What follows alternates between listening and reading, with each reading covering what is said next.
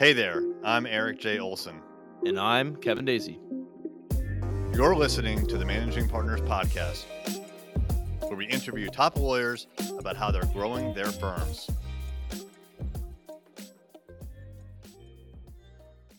Hey, everybody.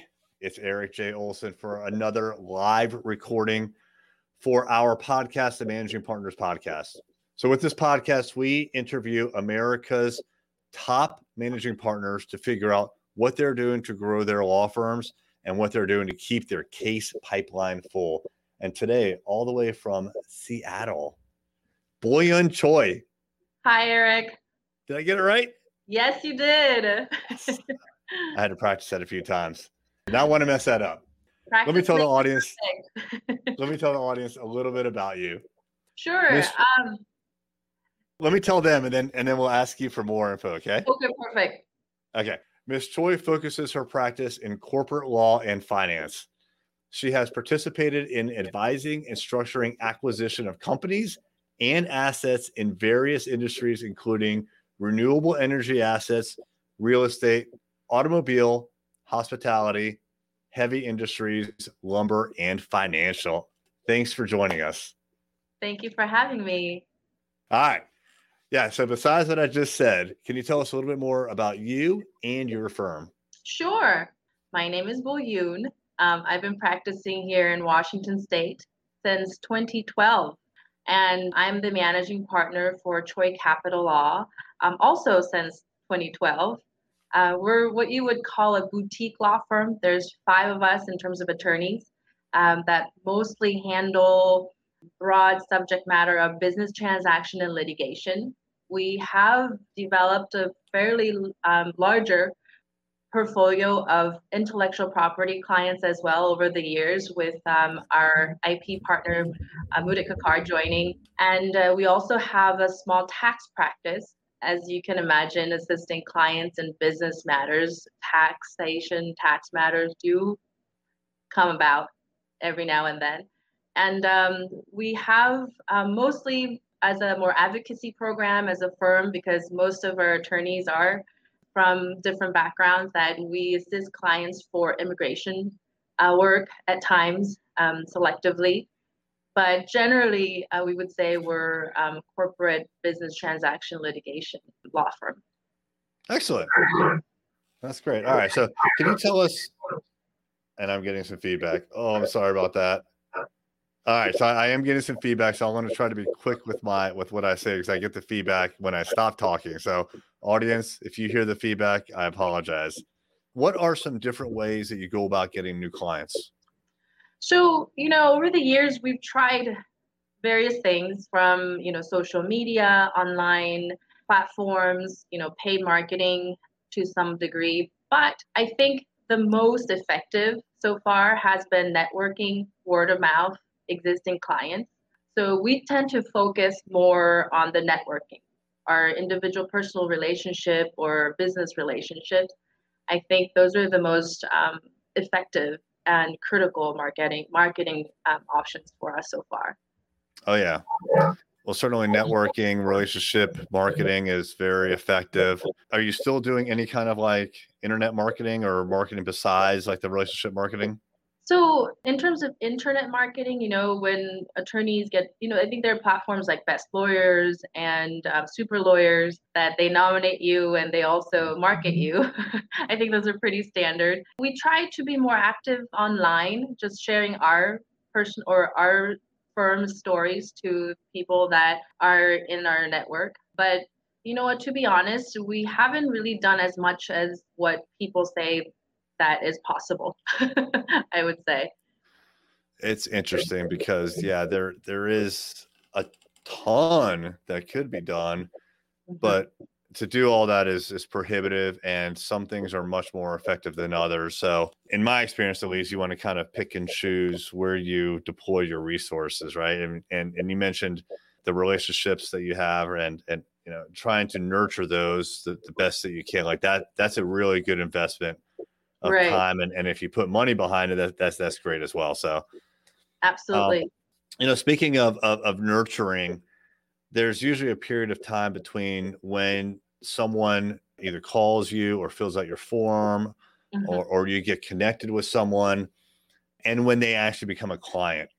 And there's this period of time where you're kind of nurturing them, if you will. And, and that's mm-hmm. what we kind of mean by keeping that case pipeline full, like the prospective mm-hmm. clients. Are there some tools that you use? Like, like actually, what, what are the tools that you use in your firm to like either track that or track your cases? And then are there things that you do to nurture those clients through? You know, I must say, because we're a small boutique firm, it's not like we get hundreds of clients, let's say, given month. So I guess in a way, which is definitely financial for us, that we adopt a different model in that for most of our initial client takes, people who come initially to kind of tell their story and see if we can help them, we don't charge for initial consultation. And we do it for specific purposes. One, we want to make sure we hear the client, uh, client's full story to determine whether or not we can indeed effectively help them at the end of the day. And it also less pressures the client um, to be time limited or have some kind of financial limitations or burden. And that way we get to know the client initially off the bat. And yes. I think more than any systematic system, you know, or um, agenda, I think just getting to know the client from the beginning kind of helps out, because you have a conversational meeting and they may or may not reach out to you with further questions, or we could also reach out to them later on if we think that certain something comes up that are pertinent to the clients that we've met. So it's not really a, like a technical system, I would say, but nonetheless, for as a firm, you know, taking that time, investing into getting to know our initial clients without charging charging them any initial consultation fee, I think is something that's been pretty effective for us and nurturing, or kind of, you know, um, working, uh, being able to pres- uh, preserve that opportunity later on, even if they don't hire us immediately. Hey there, this is Erik J. Olson, the C E O of Array Law. If you're ready to work with a world-class digital marketing company, reach out.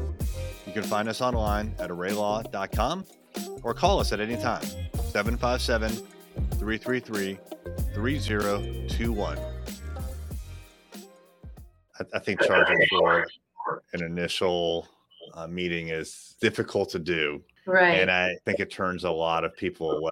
So it's a good move for sure. I mean, they also have to get to know you too, right? It's kind of difficult if I'm the client, not really knowing the attorney or the firm.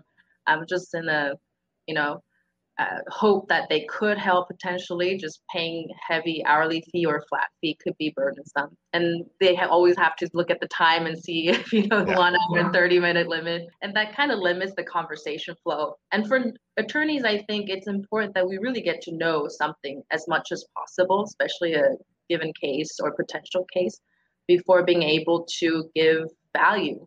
And I think that's kind of our opportunity as well, that initial consultation phase, where we can also show, give a little preview of what our potential value could be for the client. That's great. Now, you have a couple of different practice areas. What are your plans for the next, say, two to five years as far as growth goes? Are you planning on adding more practice areas or just doing more of what you already have? Right. You know, initially when I first started, I was more ambitious. And over the years, I see my practice subject area narrowing down, which I think is smart. Had to learn it hard, hard way sometimes. But so we want to be able to, uh, we have several um, industries that we really like working in. For example, um, you know, capital investment um, transactions, intellectual property, specifically in biotech and pharmaceuticals. Um, so we just want to focus on growing. Even though we're almost ten years, we're always learning, and compared to other successful law firms, we have a long way to go. So we, I guess we just want to tune our capabilities and be able to have more of a narrowed down subject area where we can say, for these type of clientele, you know, we can nail it. So sharp capabilities is our goal.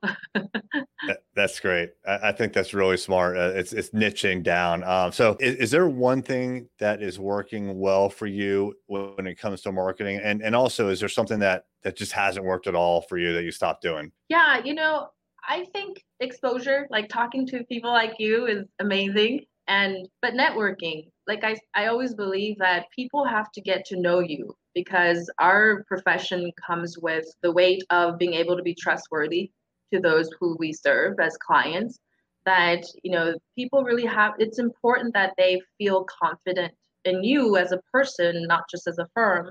So just being able to participate in different activities, networking events, and, you know, not just as a firm or a lawyer, but as a person or a neighbor even sometimes.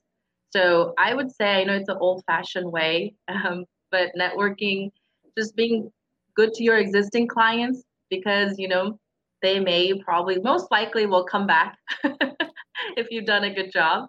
So I think that people relationship is really the key. In terms of what has not worked, I must say for us, social network, like Facebook, we do have LinkedIn page and Facebook where we try to get exposure, but I can't really say that I have any method of seeing what our realization rate is from those platforms yet, but it could also be that we don't have as much of sophisticated system perhaps. So that's something for us to learn in the future. Well, this has been great. I really appreciate your time. If someone would like to reach out to you, if they have a case for you or they want to pick your brain, what is a good way for them to do that?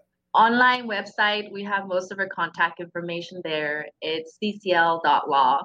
And my email, um, more than welcome to email me if there's any questions or want to chat for a little bit. B as in boy, dot Choi at C C L dot law. Awesome. Thanks so much. All right, everybody.